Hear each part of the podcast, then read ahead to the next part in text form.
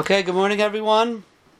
Welcome to the Life and Torah of our leaders with First Seder Bis Medrash, Tuesday mornings, live at 11:30. And I understand it's a big week for First Seder Bis Medrash back in person after over a year being totally remote due to COVID. So Baruch Hashem, we wish everyone a lot of hatzlacha. I'd like to welcome our Torah Anytime viewers and listeners who are going to be joining us for this year.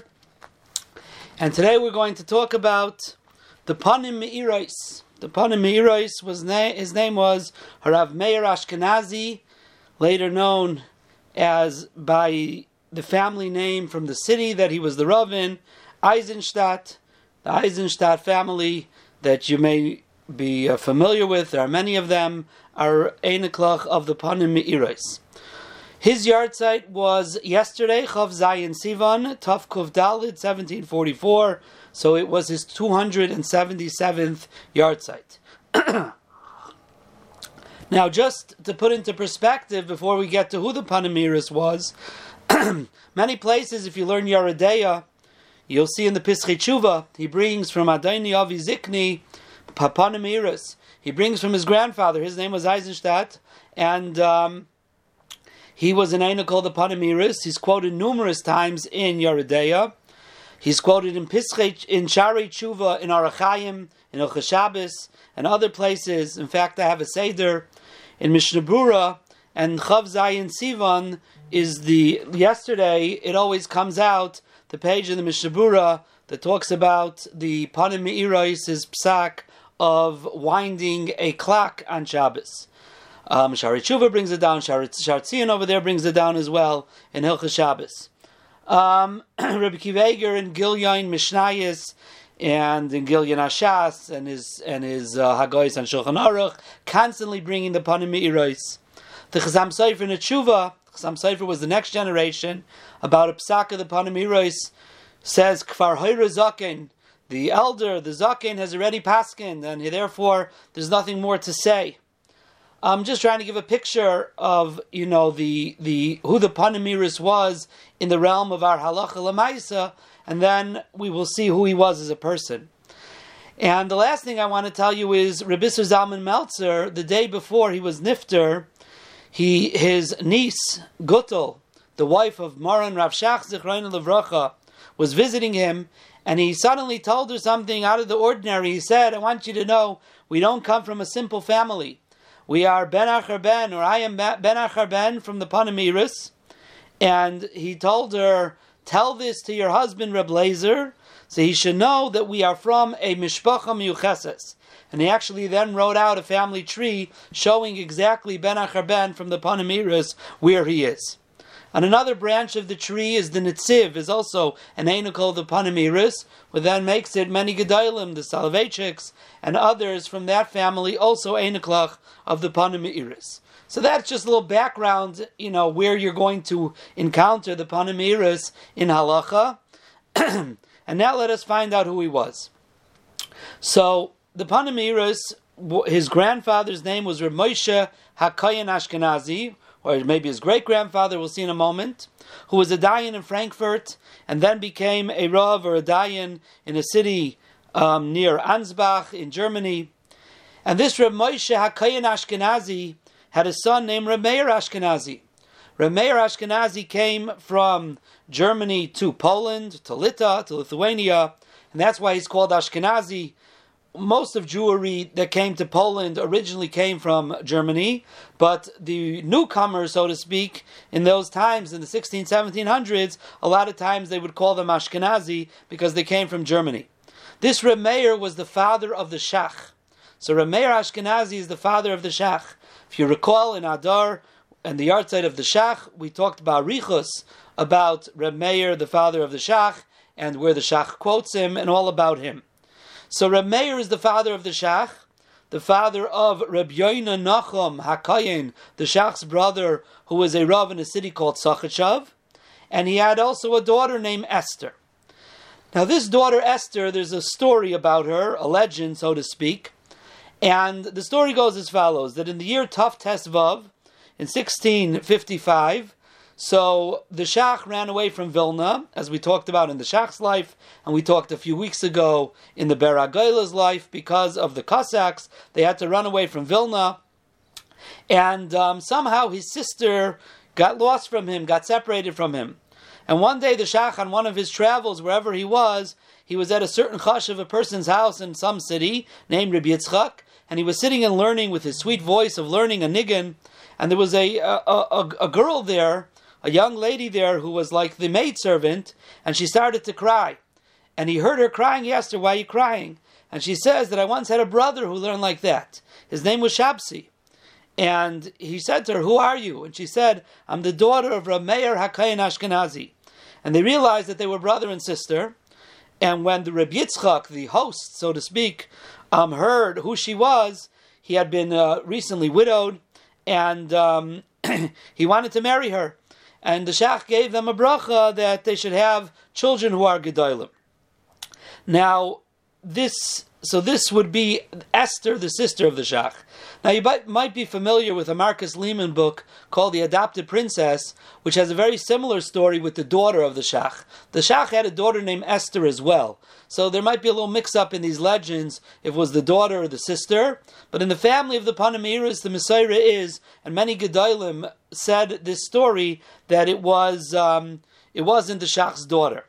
Now, some say it wasn't the Shach's sister, it was actually the Shach's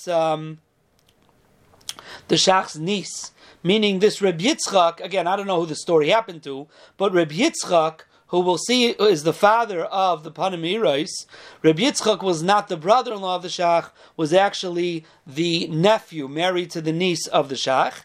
And in fact, in the Panim Me'ireis has a haskama to his Sefer on Zvachim from the Shach's brother, Reb Yoyna Nocham Hakayin. And he writes there, Neched Achoisi, that the Panim Me'ireis is my sister's grandson, which would then mean that Reb Yitzchak was not his brother-in-law, Reb Yitzchak was his nephew. So basically this Reb Yitzchak and his wife had a son named Reb Meir, and either he's the Shach's nephew, the Panim Me'ireis, or the Shach's great-nephew, and Reb Meir was born Be'erech around the year 1670. We don't know exactly where he learned Torah, but he quotes a Rebbe of his named Reb Moshe, who was the Rav of Sochaczew, Av Bezdin Sochaczew.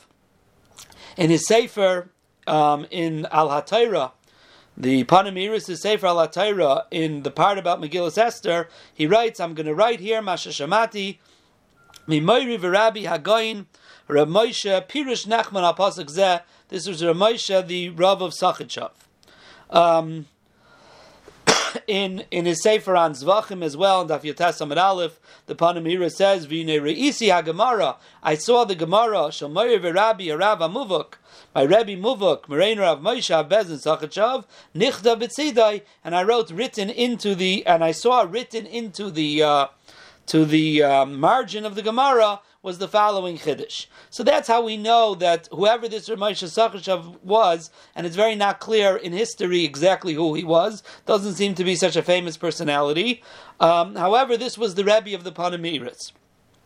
Panim Me'ireis, already when he was young, was Mechadish Chidushim, and in fact, in his Sefer on Al HaTorah, called Kesones Ohr in Parshas Va'era, he writes there that really I only stick to Pasha Pshat in the Sefer. I don't really say like Pilpulim and Chidudim and like Chaps and things like that. But he writes, since this thing I learned, or I was Mechadish, when I was 18 years old, V'chaviv alai, it's very dear to me, so therefore I'm putting it into the Sefer, L'zikarein, as a remembrance, L'chadeid bonai, to sharpen the minds of my children and my Talmidim. He married a woman named Finkel. Finkel was a woman's name. Now I know it's like a last name, but it's a Yiddish name, Finkel. And we'll see in a moment who her father was. But in the Sefer Al HaTorah Kesones Ohr, in Parshas Vayishlach, he has the drasha there that he said by her Hakamas Matseva. She was nifter a few years before him. And he says over there that her Maisim HaToivim, her good deeds and her Gemilas Chasadim, and her chesed that she did, imachayim v'imameisim, with live people, with people who are no longer alive, imaniyim, with poor, imamashirim. He says, mamish haisa'im kolchai. She was a mother to everyone. He says, Ulezichra in Shama ena tzricha matzeva. He says she doesn't really need a monument. Her name doesn't need a monument. Ki ma'asim tovim heib zichroina. Her good deeds are her monument. They're her zikara and they're her legacy. Then he goes on to say, but her children need a place to come to daven, and that's why we make a matzeva. So that's his description of who his wife was. In his preface to Panim Me'ireis, he writes a little bit of his life up until that point that he printed the Sefer. And we're going to quote from there. And he says, she was the daughter of Haroish HaKotzin Parnes Umanik HaMedina. Very chashuv, a leader of the country or of the region, the Gaul of Pozna, of Posen. Merena Rav Moshe Sochaczew. It's the same name as his Rebbe, Reb Moshe Sochaczew, but this was somebody else, it seems. This was another person named Moshe Sochaczew, who was a big balabas and a chashuv leader in Sochaczew and in the area. And he writes, Asher Zonu Parnas Oisives Basi, he provided for me, supported me and my household for 10 straight years. And he says, Vayisi Chavush Beveis Midrashai, and I sat in his Bismadrash, V'cheder Mu'ulash Beveisai, in a very special room in his house, Malei Svarim, that was filled of Svarim, and that's where I learned. Beisai Sapsucha L'Ravacha, his house was wide open, B'achnasas Archim. So he's extolling the virtues of his father-in-law. And he writes over there a whole story, how there were 24 people who were thrown into jail in a tribunal in Lublin on trumped-up charges. And his father-in-law went, and he worked very hard, and he didn't care about his own health or his own wealth. And he worked out to get them freed and get the people who did this against them, penalties against them. And it's very not clear exactly what happened there, but he writes, as a result of that, Yotza Naki Mikol Nechasav and Ichsei Banav. Excuse me, because of that, he lost all of his wealth, and his children's wealth. So he had been an extremely wealthy person, and somehow, because of this story, helping them out, maybe the cost of redeeming them, I didn't get exactly the details, he no longer had any money. And it seems from there, because of that, the Panim Me'ireis had to then look for some type of job or some type of support for himself. So he writes, because of that, I was accepted as the Rav and the Meir Tzedek in a city called Shidlavdi. And one second.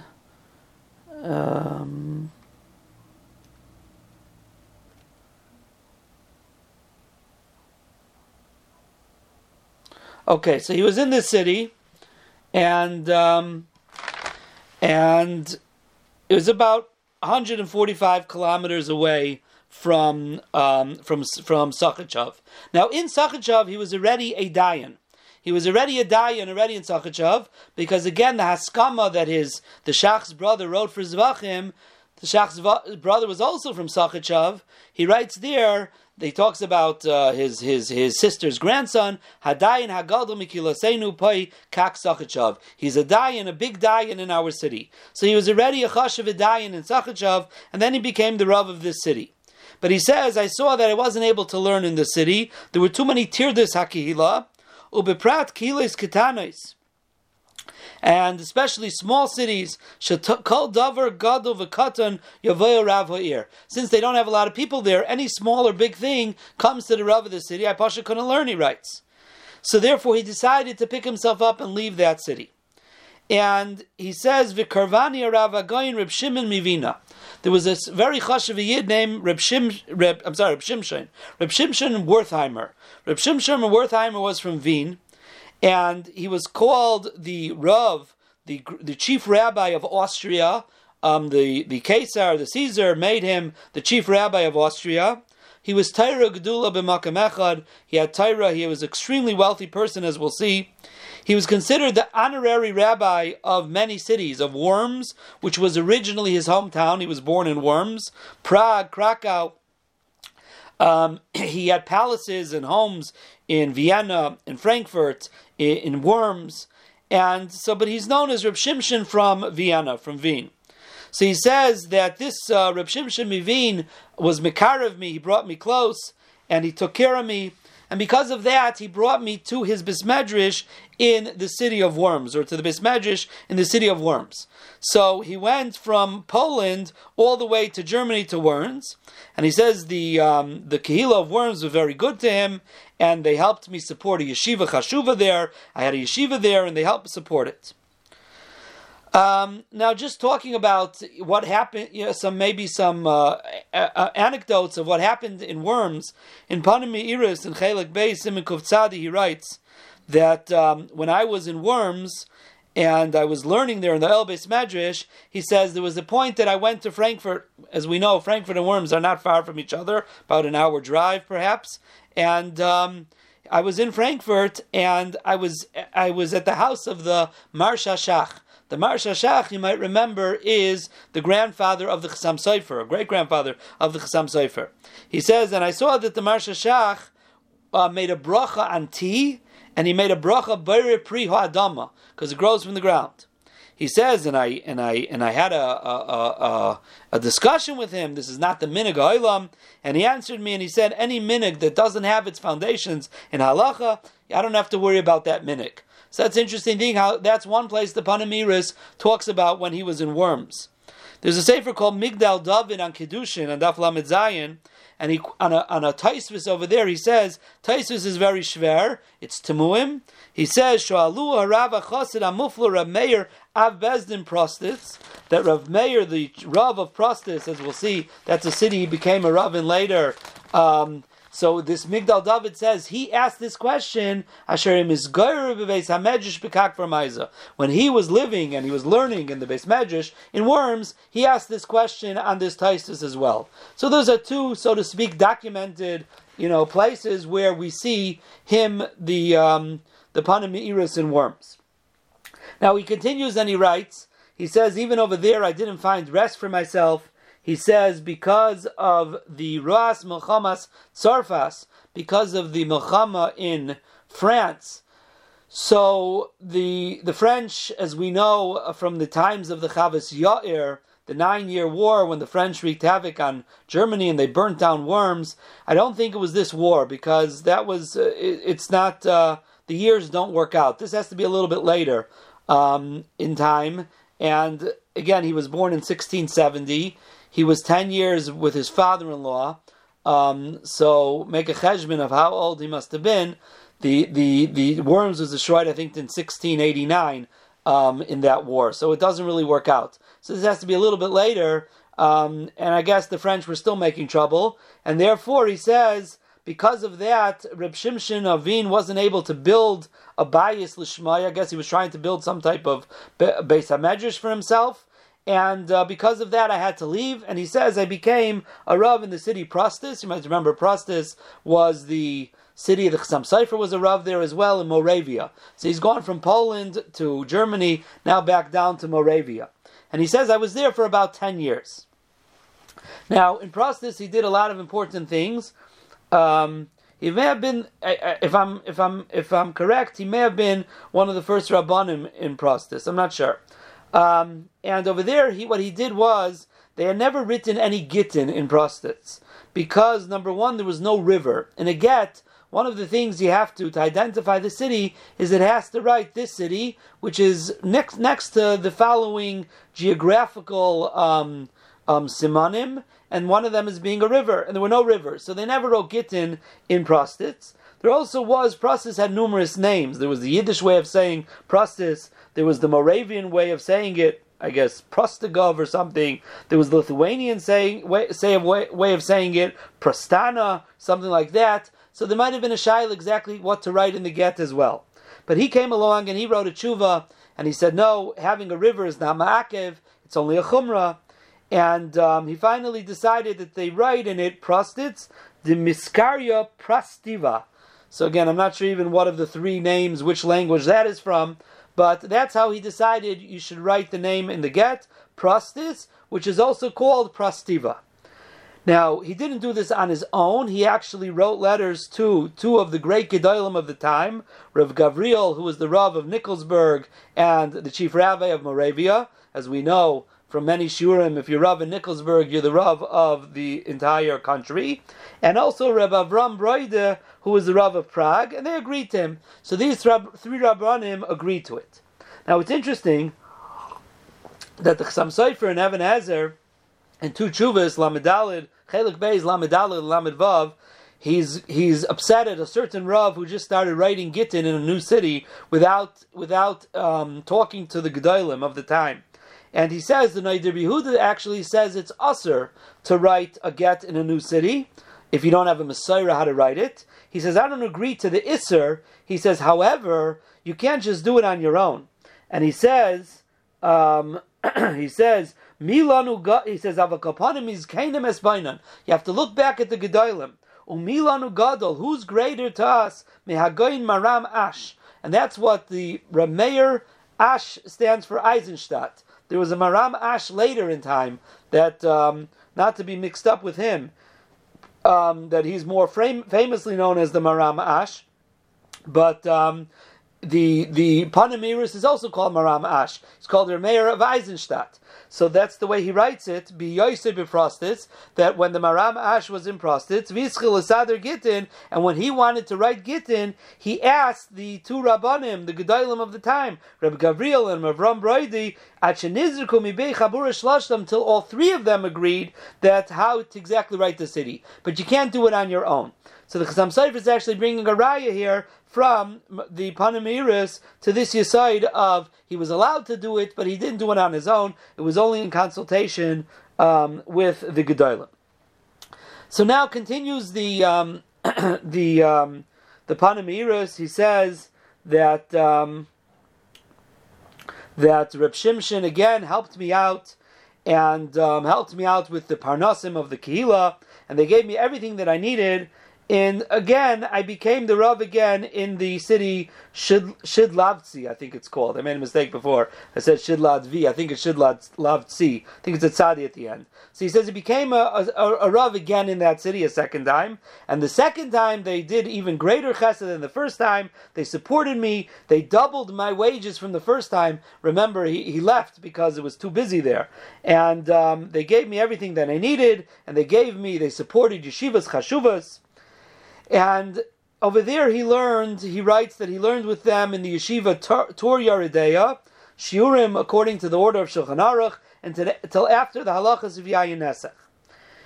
In that city, in Shidlavtsi, in the year 1715, is when he printed his first chelik of Panim Me'ireis, of his tshuvas on Shulchan Aruch. He writes, this is not all my tshuvas, and he has a play on words. Ki divrei Torah mo'is kainos. We know in halacha that if you want to purchase something, according to Torah law, you purchase it with money. Devar Torah kesef kaina.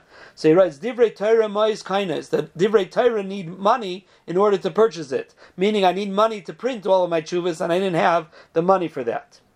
And there's a separate half of the sefer that is Chidushim HaMesechtes Vachim, that has its own haskamas, like we quoted before, the haskama of the brother of the Shach. And he writes, I called upon Panim Me'ireis, he says, because I'm sure, Batachti ba'Hashem, I had bitachin in Hashem, sheyo'iru pnei ha'kairei, he will enlighten the face of the reader, b'halacha, v'tein l'chacham v'yechkam, and hopefully I will give to chachamim, and they will become smarter. So Panim Me'ireis, because the HaKadosh Baruch Hu will enlighten the face of the reader who reads my halachas here that I'm writing about. The Shaagas Aryeh writes in Haskama to the Sefer Kesones Ohr, which is his Sefer on Chumash, which was not put out by him, was put out by a grandson years later, and he writes that the fame of the Rav of the Panim Me'ireis is well known with many svarim that he put out, uvayichun, and especially with his tshuvas Panim Me'ireis, that in that sefer he had conversations with many gedolei rabboni doiroi v'yara lo'imkei halacha. They went into the depths of the halacha, and in that sefer Panim Me'ireis he showed roiv chachmasai, his brilliance, charivasai, his sharpness, uvikiyasai, and his vast knowledge. So that's what the Panim Me'ireis really made the sefer, made him very famous in the Torah world. In the year 1717, in the month of Teves, he was invited to become the Rav of the city of Eisenstadt, and in the Akdama to Panim Me'ireis on Zvachim, He writes, a Makim Chashiv Dalad Amish al Halacha, a Makim Chashiv of Dalad Amish al Halacha, and it sounds like he found, he says, I found already tents that were pitched of learned people, so there must have been yeshivas there. And the Chashav people in the community, they supported a yeshiva for me. Many Talmidim, choice Talmidim, who listened to me, and I was able to learn with them and to plumb the depths of halacha. Now, the city of Eisenstadt, like I said before, is called Ash, Aleph Shin, Eisenstadt in short, and that's why it's called the Maharam Ash, not to be mixed up with the Maharam Ash, who was later, a few generations later, the Rav of Ungvar of Hungary. He also became the Rav not just of Eisenstadt. There were actually it was a region called Burgenland that had 7 different communities as part of this region. There are Eisenstadt, Matisdorf, Kobersdorf, Landbach, Frankreichin, Kitzay, and Salem. 7 different cities. And there was a whole region, and there are times in his shuvas he signs his name Meir Chayne Bekak Ash V'Hamedina. So it's not just the city of Eisenstadt; it's the whole region. He calls it the country, but it means the region. And on his matseva as well in Eisenstadt, it says Avezdin Bekak Ash V'Hamedina. Now this area is in Austria. At that time, it was part of the whole Austrian-Hungarian empire, and now it's in the country Austria. He was very strong. He made many takanas there in Eisenstadt to raise the level and to strengthen the level of Yiddishkeit, together with Reb Shimshon Wertheimer from Vienna. Again, Vienna is not very far from there, about 60 kilometers. And it was a very good time and a time of growth for Eisenstadt. Many of the rich Jews of Vienna actually moved to Eisenstadt. And in 717, the Jewish quarter in Eisenstadt was two streets, 31 houses, and about 60 families. And in 1735, so about 18 years later, it already doubled. There are about 113 families, about 600 Yidden living in Eisenstadt. The Jewish quarter, the main street of the Jewish quarter, was actually in the main part, the central part of the Goyish city of Eisenstadt, and yet they locked both sides of the city, of the street, of the Jewish quarter on Shabbos with gates and chains that no one was able to come in. Seemed to have been a chiddush at the time that even something, the Jewish quarter should be so central and yet cut off and closed off on Shabbos. Reb Shimshon Wertheimer built a beautiful Beis HaKnesses, a beautiful shul there on the Jewish streets, a mikveh. It's interesting, the floor of the shul was actually lower than street level. You walk down into it because of the concept of Mimamakim Krasicho Hashem. We've mentioned this other times, and you can see this in shuls throughout Europe, a few shuls in the United States as well, this is in the Altenai shul, in the Maral shul, in Prague. The chazin's place is a little lower, kazim imamakim. That's why the chazin in Mishnayos is always called Yored Lifnei Ateva. He goes down. But here they had the entire floor of the shul. The entire shul was lower than street level. Now, there's a story that happened to him. It's written in the memoirs and the Pinkus of the Kila of Eisenstadt that it was a Thursday night and the Rav was sitting in the middle of the night learning, and 2 people burst into his house and they said they just stole a ton of money from the Duke and they want the Rav to split it amongst the 2 Ganavim, and they made him swear that he's not going to tell anyone. And if they don't, if he doesn't agree to their terms, they're going to kill him. So he had no choice. He split it and he made the Shvuah. And he saw he's going to be in trouble, so he ran away in the middle of the night. So here's the Rav, the Panim Me'ireis, running away in the middle of the night, first to a village, then to Vienna, to Reb Shimshon Wertheimer. Then he ran away to Germany, to Worms, and eventually was in Poland. At the end, the Duke actually found the Ganovim, and according to the version that's written in the Pinkas HaKeilos, he called the son of the Panim Me'ireis and told him, I know why your father ran away, he doesn't have to worry about it, he could come back.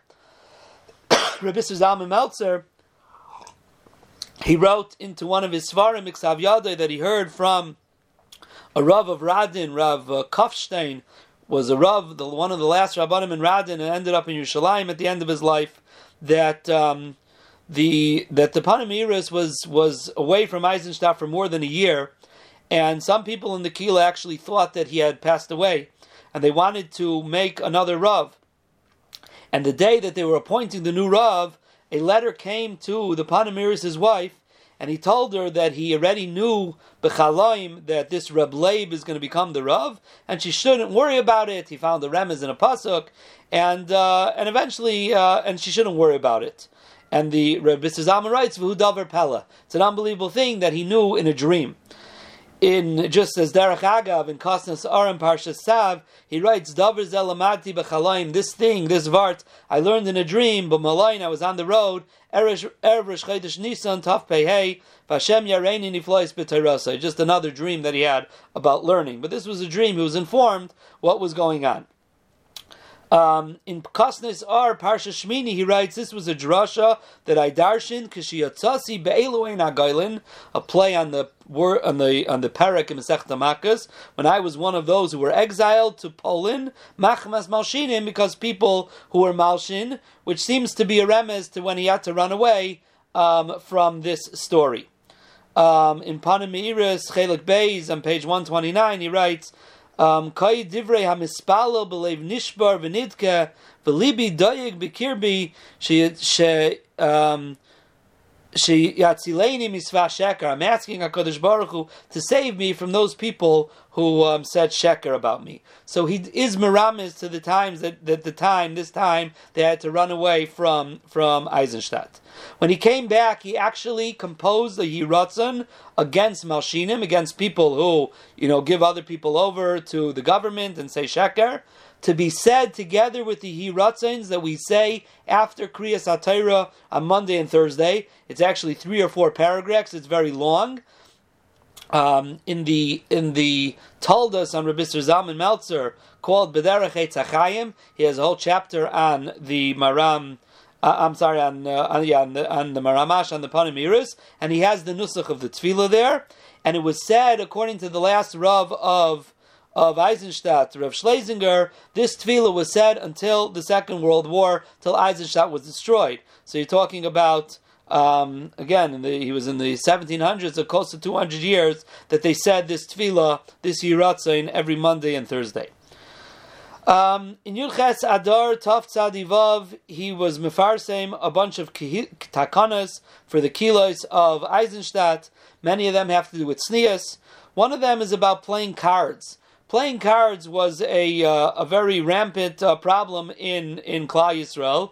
You might remember when we talked about the Chavis Yor in Worms, he writes that his father wanted to be mevatel the playing of cards on Chanukah and push it to Nittel time, to Kratzmach time, when people weren't working anyways. Why should you play cards on a Yontif of Halav Vahidah? And he wasn't able to. So this was a problem that was going on at the time. And they actually made a cherem that no one is allowed to play cards except for specific times of the year.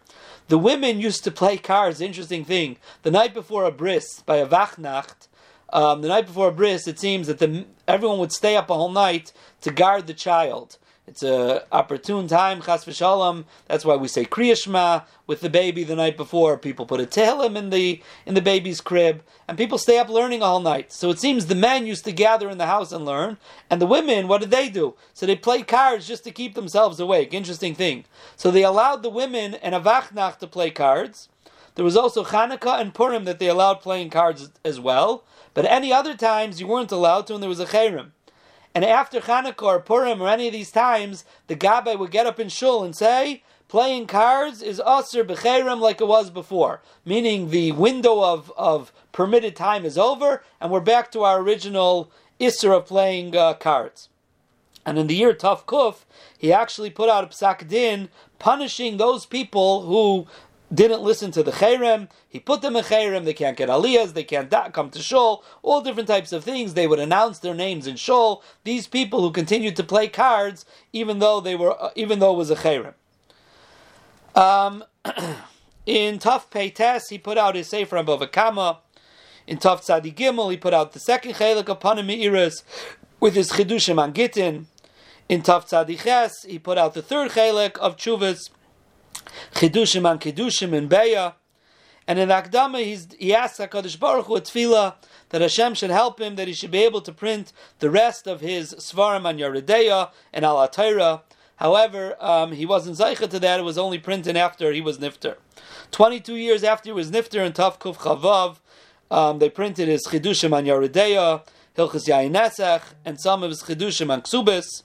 And in the same year, his grandson printed, we mentioned this before, a sefer that has both Kesones Ohr, which is the Panim Me'ireis, and Chumash, and his own sefer on Chumash called Or Chadash, and they're together. You have a, let's say, Parshas, this week's Parsha, Parshas Kairach. You have the Panim Me'ireis called Kesones Ohr. Then you have Parshas Kairach, the Or Chadash. Then the next Parsha, Chukas, Kesones Ohr, and then the Or Chadash. That's how the sefer goes. Now, just to know how the Gedolei Hadar, we mentioned at the beginning of this year, but how the Gedolei Hadar viewed him, Rebbe Zal Ranchberg, who's on the side of your Gemara, the Rebbe Zal Ranchberg, and he wrote Svarim Pesachei Nida, Hayregever on Harius. So he writes in his Sefer on Harius that he saw in the Ksav Yad of the Or Chadash, I'm assuming it's the Or Chadash who printed the Sefer, the grandson of the Panim Me'ireis, that he wrote on the margin of the Panim Me'ireis, that there was he wrote a question on something the Panim Me'ireis said, and he wrote that the Mechaber, the Panim Me'ireis, actually retracted from this Chiddush. So Rebbe Zal Ranchberg actually goes in and works very hard to try to show that no, the Chiddush of the Panim Me'ireis is emes. And that itself shows you the esteem he held to the Panim Me'ireis. And eventually he found the Taisvis Harash that had recently been found and printed that was a riot to the Panim Me'ireis. And he writes, even though the Panim Me'ireis didn't have the Taisvis Harash, and that's why he retracted, Im kol zeh chacham adif minavi, a chacham is adif minavi, and therefore it's a good pshat.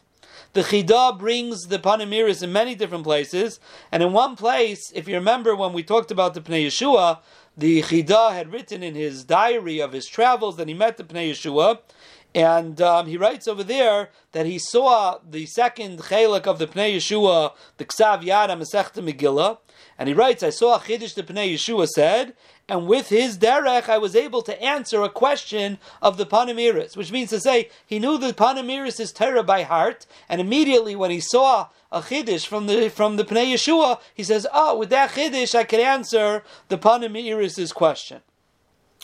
The Panim Me'ireis himself writes in many places because he was so busy with the Bnei Yeshiva, and he's so busy with all type of Iyunim and Kviyash Yurim, Tamidim Kesidram, he doesn't really have time to answer Shailas, but he writes in numerous places, in Chelik Beis, Mem Zayin, and Chelik Gimel, Aleph, Dalet, and Mem Hey, but because of the Chavivus of the Shoyal, the Ava, the friendship he has with the Shoyal, he's going to be Mafsik Be'emtza HaPerek, he's going to stop his learning to answer the question.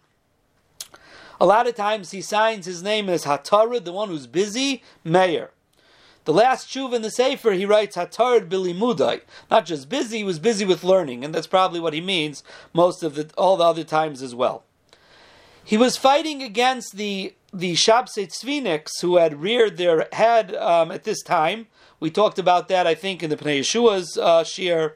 And he was one of those who fought against someone named Reb Label Prostitz, who acted as a big tzaddik and did things up in Kabbalah. And he saw right through him, and he saw his Kabbalah wasn't coming from Kedusha.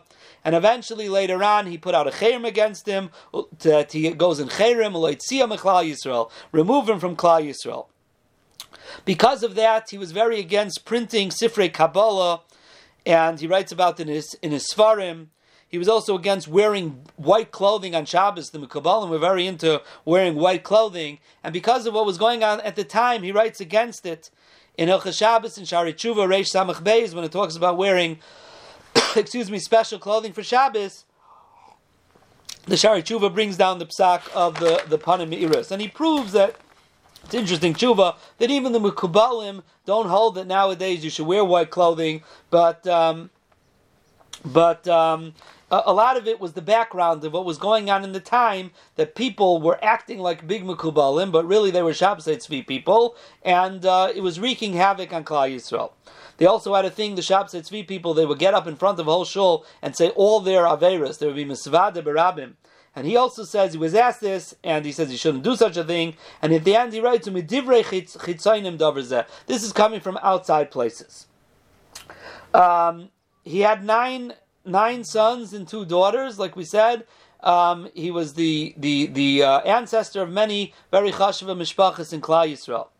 On Yom Aleph, Yom Rishon, Sunday, Chav Zayin Sivan, 1744, he was nifter, and he was buried that day in Eisenstadt.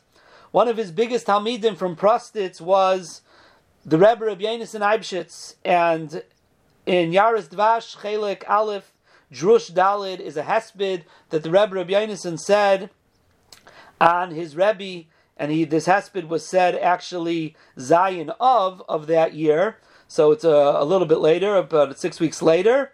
And he writes over there that he writes ve'emes ki enitzki hayoyim b'drash Torah v'chaina. He says, I'm not here to say shtiklach Torah drushes that people are going to enjoy hearing. He says, number one, today is Zion of. This is the day that the Goyim broke into the Heichel, into the Beis Hamikdash. He says, how am I going to... That was not a day to say Dvarim of Drush. And he says also, I was Kaveah for myself today in Eivel Yachid, a day of mourning, B'chi Tamrum, in bitter tears. Why? Because on the Pratira of two Gedolim, number one, Rabbi Yisrael, Avbez, and Heneva, I don't know who that is, but Achroin Hichbid, he says, but even greater than that, Asher Tzirim Achaztani, he says, I was gripped with chills. Bishama, when I heard Hagoyna Meforsim B'Olam HaTorah, the great Goyin V'Yira Aleph Neuri, the teacher of my youth, Asher Lamati Etzloi, that I learned by him, Rav Meir Avbezdin Dekak Ash Halach L'Menuchais. He says he was nifter. He says this is a chisaron gadol for Klal Yisrael, that a Gavra Rabbah, such a great person, was nifter, a great loss for Klal Yisrael. And he says the siman is shivreich miyirpalach. Who is going to shivreich? You've been broken. Miyirpalach. Who is going to cure you? Me, he says, is Rashi Tevis. Mem and Yud is Meir. That was the first Rav who was nifter, and the Yud Meir is the Panim Me'ireis, and Yisrael was the first Rav, Meir and Yisrael. He says, these are the days we have to mourn, because these are days of mourning for the Beis Hamikdash, but the death of Tzadikim is even a greater mourning than the Beis Hamikdash. And he talks about, for a few more paragraphs, and he ends off, he says, all of these things, niskaimu b'agayin anal, they were in this gain, the Reb Meir, my Rebbe, he says, because I could be made, I could testify. She'yechalu shlemoid b'tivoi. He was a very weak person. Umikal makam lo'bita lo'inaso shel Torah, but he never stopped learning. V'yaga ma'oid, he toiled. V'lo'bita b'sheina b'layla, he didn't sleep at night. He would get up at night, achar chatzais lilmod Torah lishma, and therefore he needs a hesped gadol, and it's a very, very long drush over there in Yaris Dvash, where his maspid is Rebbe. This is the life of the Panim Me'ireis, as we see what a great gadol he was, and you see how the Gedolim of the generation viewed him, and future generations viewed him. This is the Panim Me'ireis. Schusa Yagen Aleinu V'Kol Yisrael. Again, his yahrzeit yesterday, Chav Zayin Sivan, 277th yahrzeit. He was nifter in the year 1744. Kol Tov, everyone. Have a wonderful, wonderful day.